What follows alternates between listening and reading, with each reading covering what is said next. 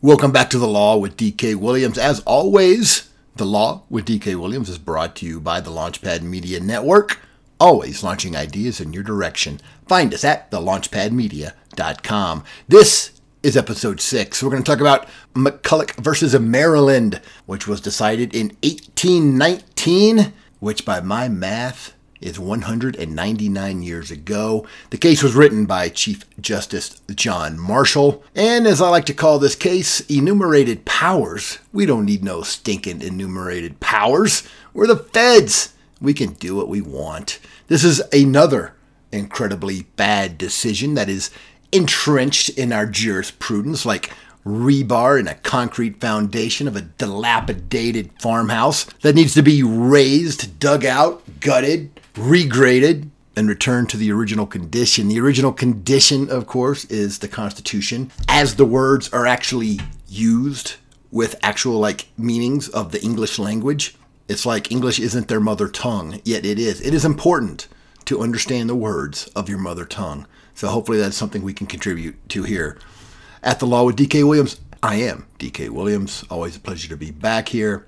One of the reasons this case is so important is that it held that Congress and the federal government could establish and operate a federal bank. It was the second United States bank, even though the enumerated powers in the Constitution, Article one, Section eight, say it with me, we should all know these by now, does not say anything about a bank. The federal government is given specific powers. None of them are a bank. Yet the Supreme Court said that it was cool for the Congress and the executive branch, well, for the Congress to establish a United States bank and for the executive branch to administer it and run it. Even though that's not an enumerated power, it's okay. And we'll talk about their reasoning and how they use the words and how they use the language to bastardize the actual intent of it. So there's two main questions that the court dealt with here back in this eighteen nineteen case. One was, does Congress have the authority under the Constitution to incorporate the Bank of the United States, the second Bank of the United States? The first Bank of the United States pretty much went along for twenty years. That was its term under the original congressional authorization.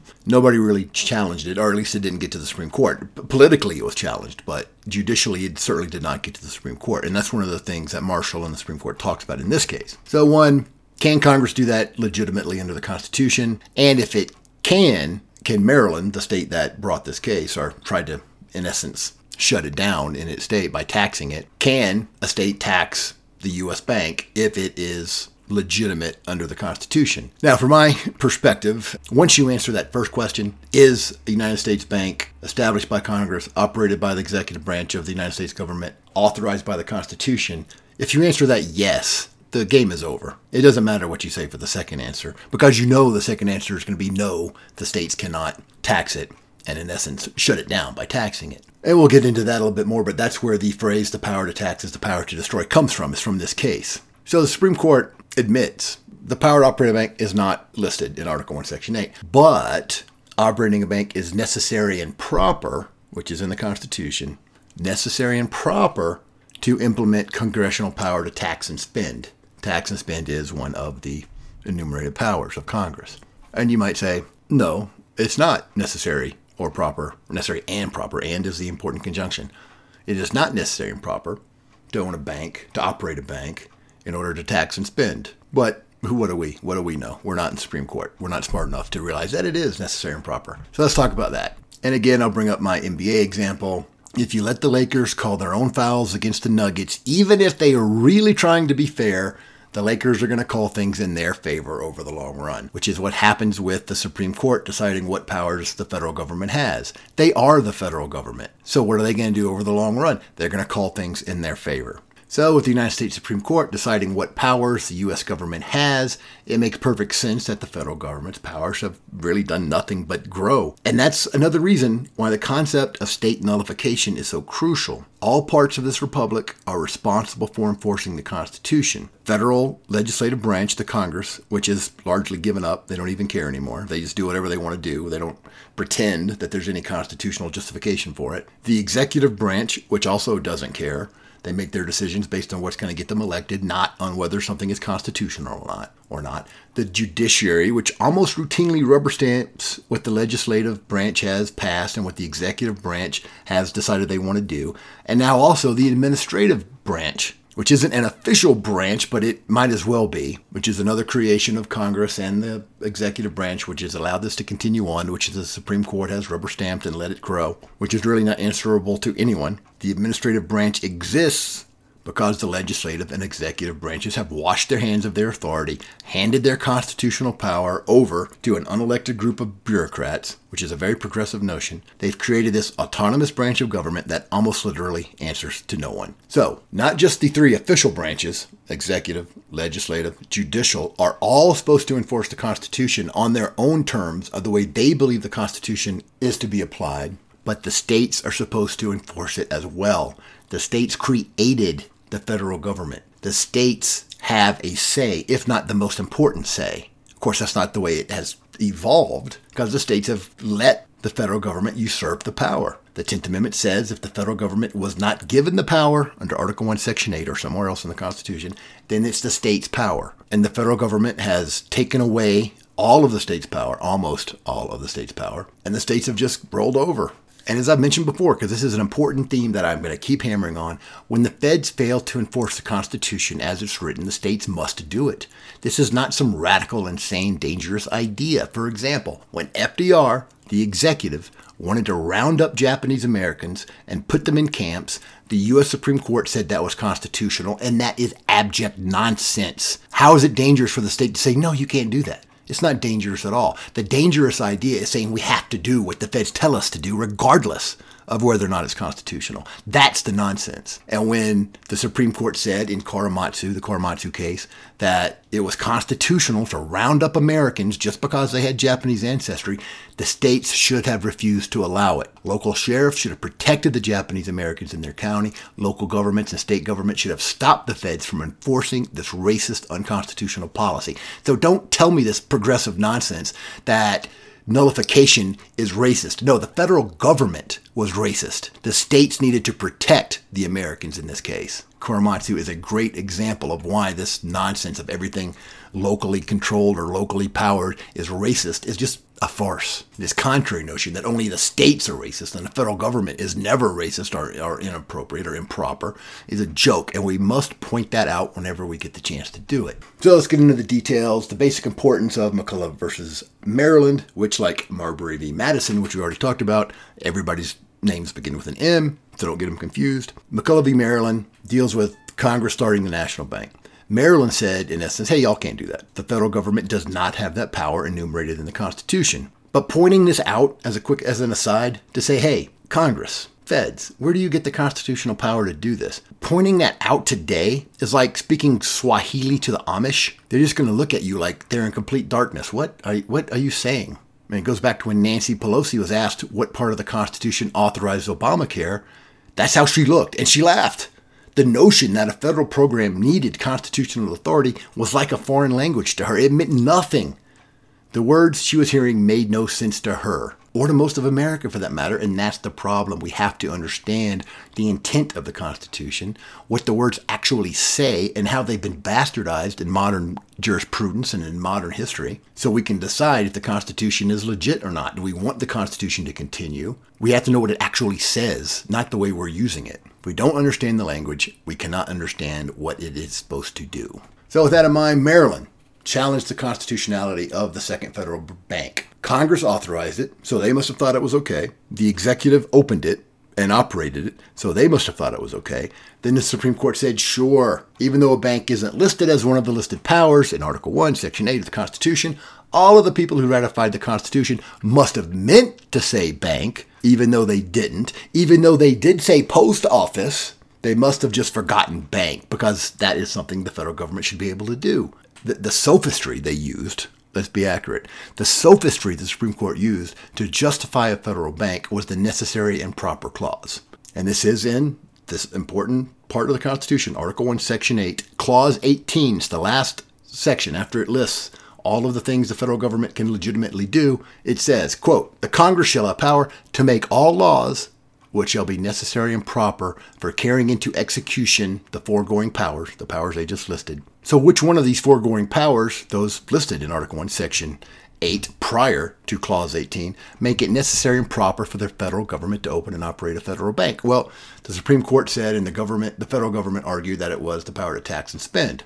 If that seems odd to you, it is. You can tax and you can spend without a bank. Eventually, what the Supreme Court says is it helps. And if it helps, it's necessary, which is absurd, a complete bastardization of the English language. But that's what they do. So on April tenth of eighteen sixteen, Congress passed this bill authorizing the second bank of the United States. The first bank was Alexander Hamilton's baby, right? And it had a twenty-year term, and it pretty much ran its course and wasn't challenged. Not judicially. It certainly didn't make it to the Supreme Court. Politically, it was challenged, but the Federalists controlled Congress. Hamilton was a Federalist. George Washington was, in essence, a Federalist. And so it passed, and it was operated. There are lots of arguments in favor of it. Hamilton wrote extensively about why he thought it was a good idea, why it was constitutional, and why it was legit. Jefferson opposed it. And here's a detail that I think is important about this. And this is from the case. It's part of the argument um, explaining the issues. Hamilton proposed establishing the initial bank through a sale of ten million dollars in stock, to which the United States would purchase the first two million dollars. All right, so they're going to own twenty percent of it. The remaining eight million dollars would be available to the public. And, and by the public, they mean rich people that can afford it. Hamilton, he could see that, hey, people might not want the U S government to spend two million dollars on this. And frankly, the government did not have two million dollars. So Hamilton said that the U S government would make their stock purchases using money lent to it by the bank. Okay, and the federal government would pay that back in ten equal annual installments. So the federal government is getting their twenty percent, their two million dollars of the ten million dollars stock shares without putting up any money. And who's going to get to make these decisions about what the U S bank does? The first one, all right? Well, the, any of them, but we're talking about the first one right now. Who's going to get to decide that? Ultimately, the shareholders do, right? And who are the shareholders? The rich people that were able to buy into the U S bank. And they have to be connected as well. Connected private rich people own eighty percent of this bank. The federal government owns twenty percent of it. And who are the shareholders going to favor? Who are the federal elected officials going to favor that own the twenty percent or are responsible for exercising that twenty percent? They are going to favor other rich and connected people that can help them out. This is how corporatism works. This is why government should not ever be involved in public finance or public corporations. And when the progressives today cry for more federal power, the same things happen. Bernie and the rest complain about Wall Street controlling Congress, and it does. Their problem is they propose giving Congress more power, and that's absurd. If you can't see why that is, think about it for a second. Just like Elizabeth Warren's Accountable Capitalism Act that she's floated recently, which would require every U S company with more than a billion dollars in revenue to obtain a federal charter to operate, and they'd have to meet certain rules in order to get this federal charter. Guess who's going to get those federal charters? Those with connections, those with money, and not you. And guess what the conditions of those charters are going to be, and who's going to decide what those conditions are going to be? It's going to people the rich and the connected. It's not going to be you. So trying to give the federal government more power over the private sector doesn't solve a problem. It just creates additional problems. There's little more dangerous notion than this absurd belief that people in government are any more virtuous than those outside of government. Now, I understand the desire to believe that. It's like the desire to believe in Santa Claus. The difference being that adults don't believe in Santa Claus.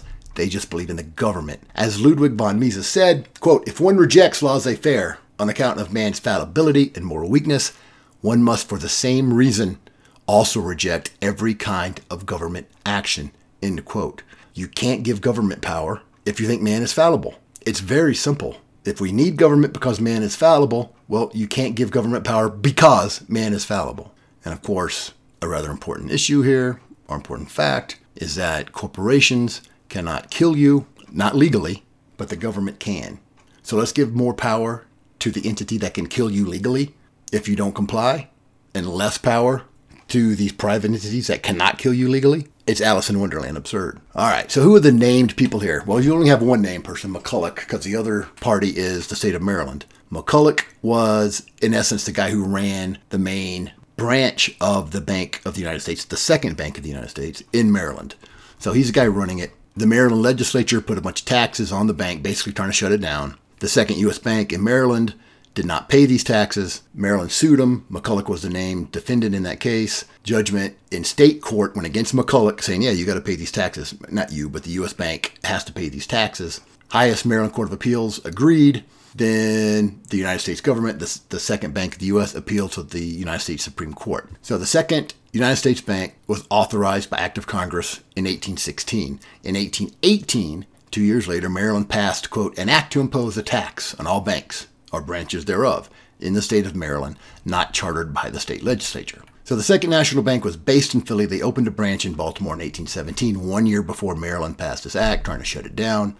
And it's funny because James Williams McCulloch, the named party in the case, is referred to as a cashier of the branch. He's actually more than that, but he's just called a cashier in the case. The more I read about these cases and see some of these names that just reappear over and over again, relatively small pool of people that are involved in a lot of this stuff. The lawyer for the United States Bank was Daniel Webster, whom you may have heard of. It was stipulated, there was no dispute, that the Second National Bank did not pay fifteen thousand dollars for the right to operate the branch pursuant to the Maryland statute. In Webster's argument, he said that the question is whether Congress can constitutionally possess the power to incorporate the bank, and it is a question of the utmost magnitude, deeply interesting to the government itself, as well as to individuals. Quite the understatement, Daniel Webster. One of the arguments Webster makes in favor of the federal government, in favor of the existence of the Second United States Bank, are that, and I'll quote him, at least the written part of his argument. He said, the arguments drawn from the Constitution in favor of this power to have the bank were stated and exhausted in that first discussion when Hamilton was trying to get the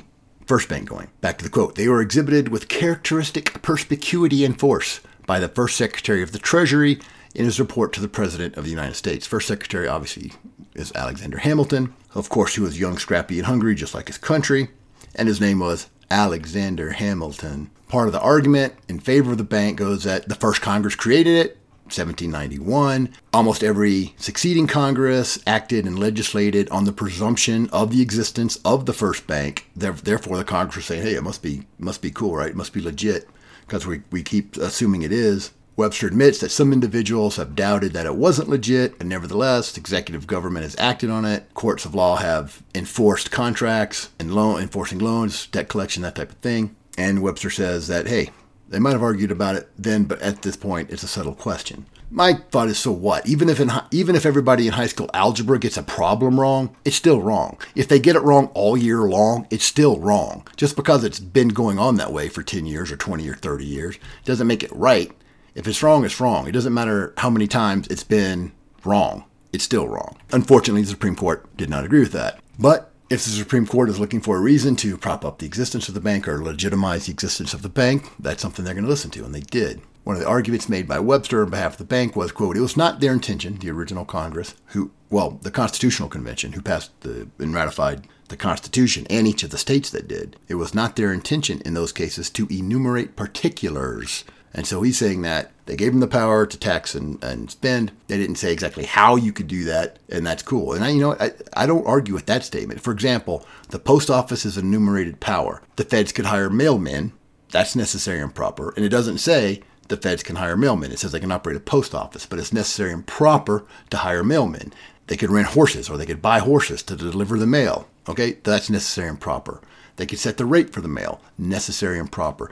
Those particulars did not need to be specifically listed because, again, they're necessary and proper if you're going to run a post office, which is specifically granted to Congress to do. So to say a bank is necessary and proper to collect taxes is a complete non sequitur. So the argument goes, Congress is authorized to pass all laws necessary and proper to carry into execution the enumerated powers conferred upon it. Nobody argues that, but does the national bank qualify? It's clearly not one of the enumerated powers. It's not listed like the post office. The constitutional ratifiers knew how to put in something like the post office, but they left out bank. The pro-bank argument goes on. They say, if Congress could use no means but such as were absolutely indispensable to the existence of a granted power, the government would hardly exist, end quote. Well, that's kind of the point. It would exist, but it would be limited as intended. The argument in favor of the bank, which the Supreme Court ultimately adopted, was that a bank is a proper and suitable instrument to assist the operations of the government in the collection and disbursement of revenue, the regulation of currency, and as being part of the trade and exchange between the states. So they're saying it's proper and suitable. They don't even bother to say necessary, which is what the Constitution requires. It doesn't require it to be proper and suitable. It requires it to be necessary. They don't use that word because it's not necessary. I used the word before, but it, it's true. It is sophistry. which I had to look up to make sure exactly what sophistry is, because I like it and I knew what it meant, but exactly it is sophistry, the use of a fallacious argument, especially with the intent of deceiving. So despite the ruling by the Supreme Court and John Marshall, Maryland was correct, and they should have ignored this decision. Now, as I mentioned, this is not a dangerous idea. It's up to the three branches of the federal government and the states to enforce the Constitution, and the states have allowed the feds to usurp state power. It's not too late to take it back. It's certainly not too late to stop allowing the feds to take more and more power. And progressives right now love this idea of state nullification. Now that Trump was in the White House and Republicans control Congress and the Supreme Court. Sanctuary cities defy federal law. California recently passed its own net neutrality law, which is a misnomer because net neutrality is neutral, like the Patriot Act is patriotic. Still, the point is state nullification of federal law. Progressives love it right now. Look at states like Colorado ignoring the federal ban on weed. A quick aside on this. And during Prohibition, when alcohol was outlawed, the feds had the courtesy, and the states had the courtesy, to pass an actual amendment like they should have, like is required under the Constitution. But for the drug war, just a federal statute is all they needed. What was the difference? What happened between Prohibition and the drug war? Wickard v. Filburn, which we talked about last week. So back to McCulloch versus Maryland. The argument goes in favor of the bank. The only question is whether a bank in its known and ordinary operations is capable of being so connected with the finances and revenues of the government as to be fairly within the discretion of Congress. Again, they're completely ignoring the phrase necessary proper and turning it into discretionary and proper. It's a huge difference, and it's an absurd difference. Once they establish this low standard for what Congress can do, they state that Congress has established a bank, and before the act establishing it can be pronounced unconstitutional and void, it must be shown that a bank has no fair connection with the execution of any power or duty of the national government, and that its creation is consequently a manifest usurpation. End of quote. Yes, it is a manifest usurpation, because once the court has interpreted necessary into discretionary, all Congress has to do is show that fair connection to the granted power, not a necessary connection, just a fair one. It's absurd. Again, federalism suffered its first major blow in McCulloch versus Maryland and was basically knocked out for good in Wickard. Once the Supreme Court decides that operating a federal bank is okay, even though it's not an enumerated power, it's necessary and proper, even though it's not necessary, it's just within Congress's discretion. The second question is whether or not the bank can be taxed by the state, and of course it can't be, because the power to tax is the power to destroy. And it's important to note that even the argument in favor of the bank by the federal, uh, the pro-federal lawyers, they stated there's no such power expressly granted by the Constitution. They admit that. They're saying it's implied. Specifically, it has been obtained by implication, end quote. You know, given the modern times and the Me Too movement, and and we do need to bring more light into sexual assault, assault of all kind. We need to speak up. We need to protect victims.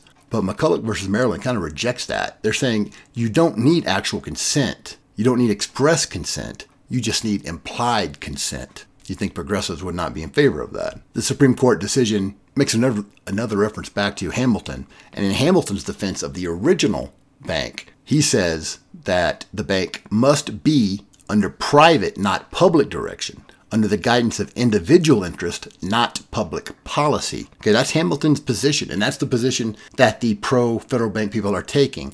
Can you see how such an institution is a ripe ground for corporatism, for cronyism, for corruption, when it's under private, not public policy, but it is a federal governmental bank? Those things are inconsistent.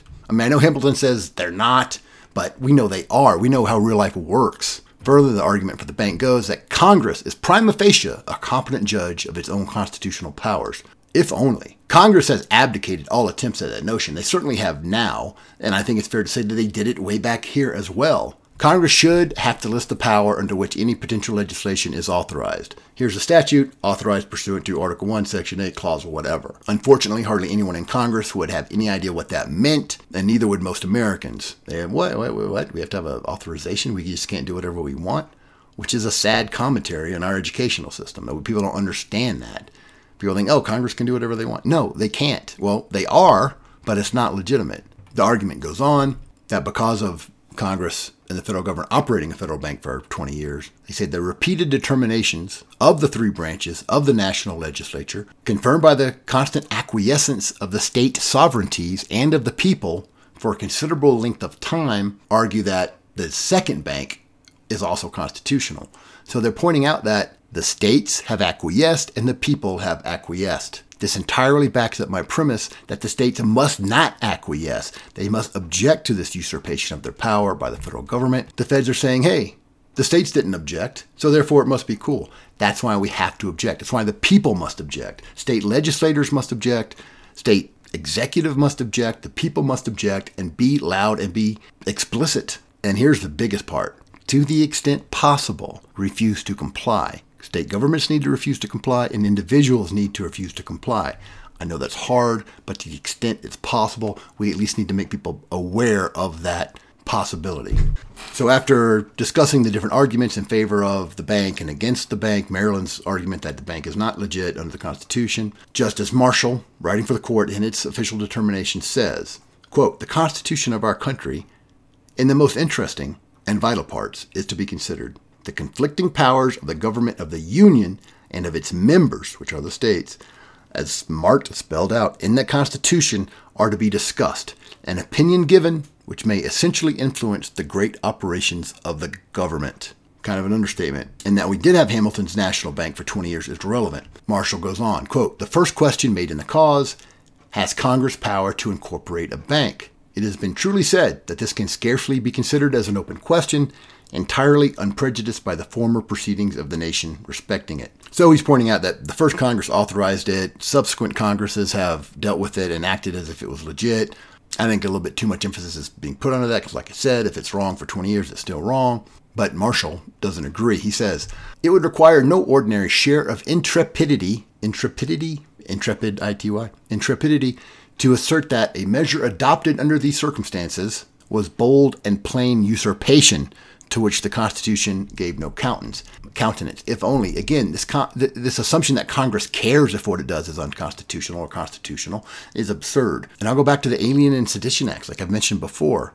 They're clearly unconstitutional, and the fact that Congress passed them and the president signed them can't change that a whit. So if Congress passed the Alien and Sedition Acts unconstitutionally, the fact that they passed the first national bank doesn't mean it's constitutional. That's trying to hoist an argument upon its own petard. Marshall tries to be legit here by saying, he goes on, "This government is acknowledged by all to be one of enumerated powers." Well, good. I'm glad, Marshall, you acknowledge that. "The principle that it can exercise only the powers granted to it would seem too apparent. That principle is now universally admitted." Hey, good. So the bank's not constitutional, right? It's not one of the powers granted to it. But no, that's not what he said. But he does say, before he kind of throws all this out, quote, "Among the enumerated powers, we do not find that of establishing a bank or creating a corporation." Well, no kidding, Marshall. So how can they say that Congress has the authority to do it? And this is where things really start to like fire me up. Quote, "There is no phrase in the instrument, the Constitution, which, like the Articles of Confederation, excludes incidental or implied powers." Okay, think about this. Think about the fun that could be had with implied powers. But wasn't that why the tenth amendment was passed? To stop the feds from deciding they could do whatever it wanted by creating implied powers or incidental powers? That's what the states thought when they ratified it. But no! Marshall pulls this little trick. He says, quote, "Even the tenth amendment, which was framed for the purpose of quieting the excessive jealousies which had been excited, omits the word expressly." It does omit the word expressly. Here's what the tenth amendment says. "The powers not delegated to the United States by the Constitution, nor prohibited by it to the states, are reserved to the states respectively or to the people." So Marshall believes that the tenth amendment should have read, "The powers not expressly dedicated to the United States by the Constitution." It's ridiculous. It's like telling your dog walker, you have the authority to walk the dog, give him a treat, pick up after him, and return him to me. That's clear, right? Do you really need to say you have the express authority to do these things? You don't need to say express authority because you've told him what he can do. To require the word express in there is just ridiculous. Of course you don't need to say express. And neither did the adopters of the Constitution think it was necessary. Think about it. Marshall makes a big deal out of the word expressly being absent in the tenth amendment. But you know what other word is not there? The word implicitly is not there either, but Marshall inserts it. That is pure usurpation of state power by the federal government. He continues to go on with his justification of this rewriting of the Constitution by judicial opinion. He says, "Although among the enumerated powers of the government, the federal government, we do not find the word bank or incorporation, we find the great powers, to lay and collect taxes, to borrow money, to regulate commerce, to declare and conduct a war, and to raise and support armies and navies. End of his explanation of that part. So even though a bank's not there, all of these other powers are, so we can assume they include a bank. Even though the Constitution specifically authorizes a post office, they didn't say bank, but that's what they meant to do. Now, Maryland contends that the word necessary is considered as controlling the sentence, so as limiting the right to pass laws for the execution of their granted powers to such as are indispensable. Necessary, right? That makes sense. That's correct. That's English, but Marshall rejects that. He says, quote, "Is it true that this is the sense in which the word necessary is always used? Does it always import an absolute physical necessity, so strong that one thing to which another may be termed necessary cannot exist without that other? We think it does not." He goes on, "We find it frequently imports no more than that one thing is a convenient or useful or essential to another." End of that quote. All right. I think convenient is substantially different than essential, but let's leave that alone for right now. If necessary means convenient or useful, where does that leave the Constitution's enumerated powers? Let's replace the word necessary with the word convenient and even add useful in there.